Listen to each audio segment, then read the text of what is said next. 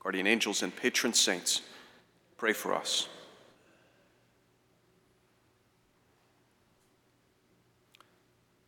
Paul's imprisonment and his letter to uh, the man who once was considered the owner of his friend Onesimus in prison, Philemon, put me in mind of another captive 20 centuries later who provides for us a beautiful meditation on the power of the cross for the disciple to lead his life aright and to make his paths straight, as the first reading proclaimed. The name of this prisoner was Cardinal Francis Xavier Nguyen Van Thuan. He was a bishop in Vietnam in the 1960s and 70s and was imprisoned by the communists during their occupation of the city of Saigon. In fact, on August 15th, the feast of the Assumption of Our Lady, he writes, I was invited to the Palace of Independence only to be arrested. The motive was that Pope Paul VI had transferred me from my home diocese, where I had been bishop for eight years, to Saigon to become the coadjutor archbishop. For the communist government, this transfer, which was made one week before their arrival in Saigon, was a proof of a conspiracy between the Vatican and the imperialists. I'd like to read to you from some of his meditations during that time 13 years in prison, nine of which were in solitary confinement, about what it means to be a disciple of Jesus.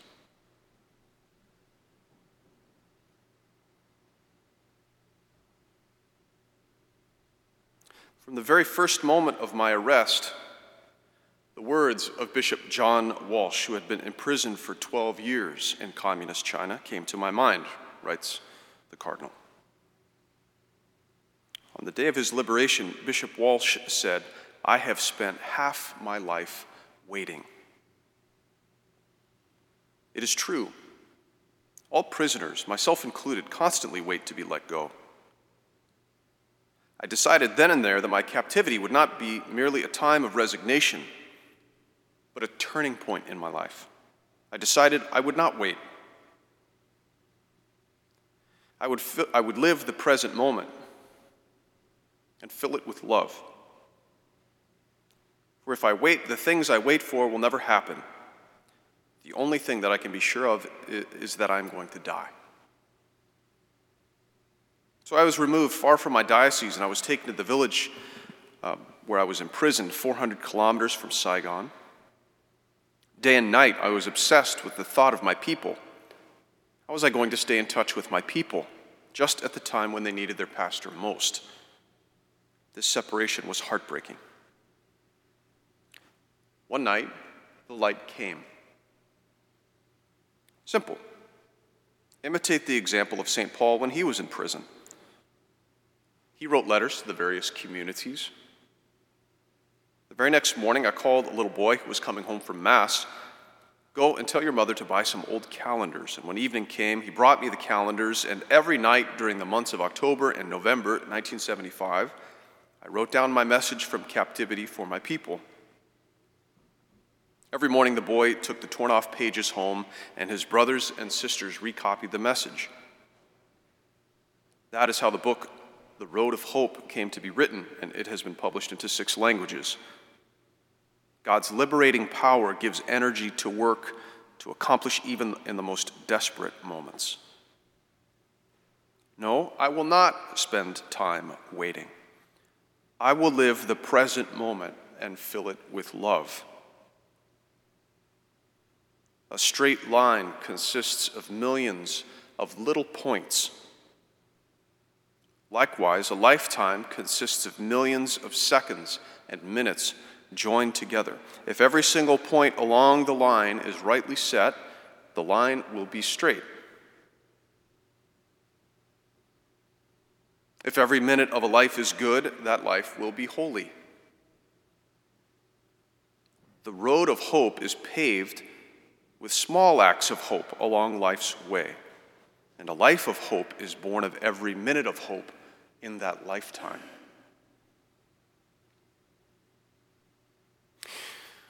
So the cardinal published a great deal about his experience, his reflections, his spiritual conversion that took place while an archbishop imprisoned by uh, communist occupiers.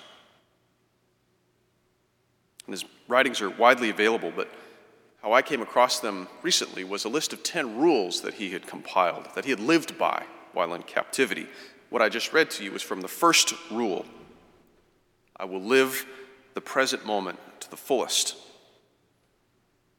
All these rules are worth spending time with, pondering, meditating upon. I'll post them or send them to you if you'd like to read them. They're, they're worth your time. But maybe before I share another one of those rules and his meditation on it, I just want to, in an aside, explain why I spend a lot of time in my homilies on these kind of extreme and depressing stories. right? Bad news, bad things happening to good people, often gruesome, frequently not fun to think about. And I, I do so not just because I'm a melancholic and I revel in hard things or dark things. I do, but that's not the reason. The reason is because these are limit cases, stress tests of the way of discipleship, the way of Jesus. If these ways of life that we are called to live out in ordinary circumstances, if they still work and they sustain joy, if they sustain a person in the most extreme forms of suffering, that tells us that they, that they will serve us well and they can be trusted in every circumstance.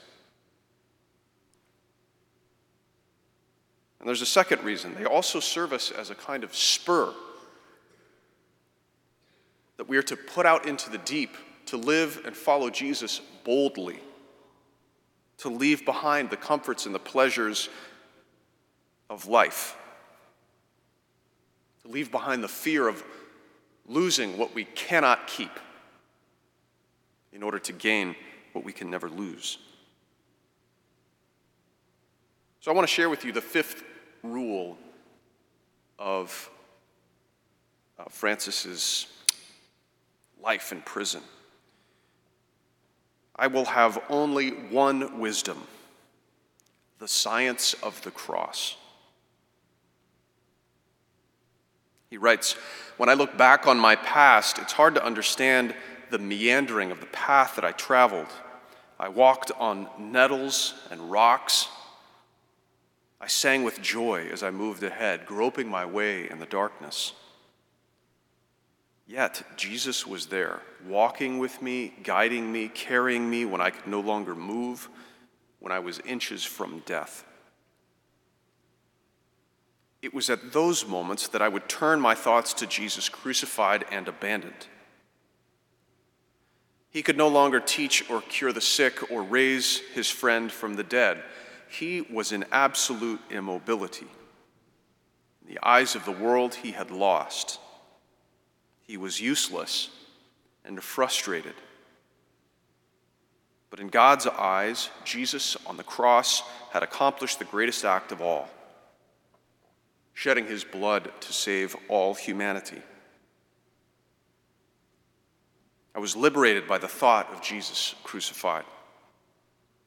When I was crushed by pain, unjust accusations, ingratitude, or incomprehension, I prayed to unite myself to Jesus on the cross, and I knew that this was the most important act of my life. I often sang, O crux ave, spes unica mundi salus et gloria.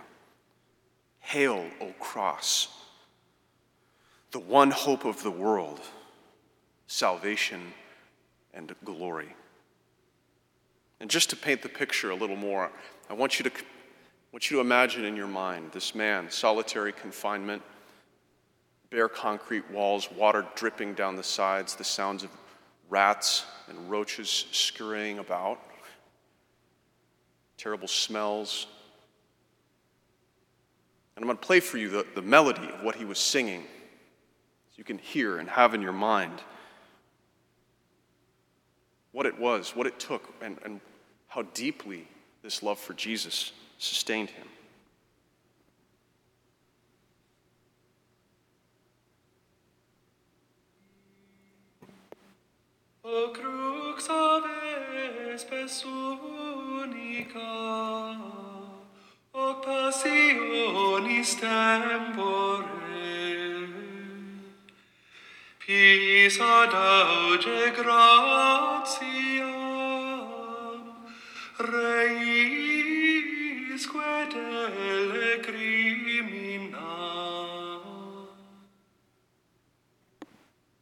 It's the sound of a soul, a free and loving and joyful soul in the midst of terrible suffering. I was liberated by the thought of Jesus crucified. You have one wisdom the science of the cross. Look to the cross, and there you will find the solution to all the problems which are worrying you. If the cross is the standard by which you make all your choices and decisions, your soul will be at peace.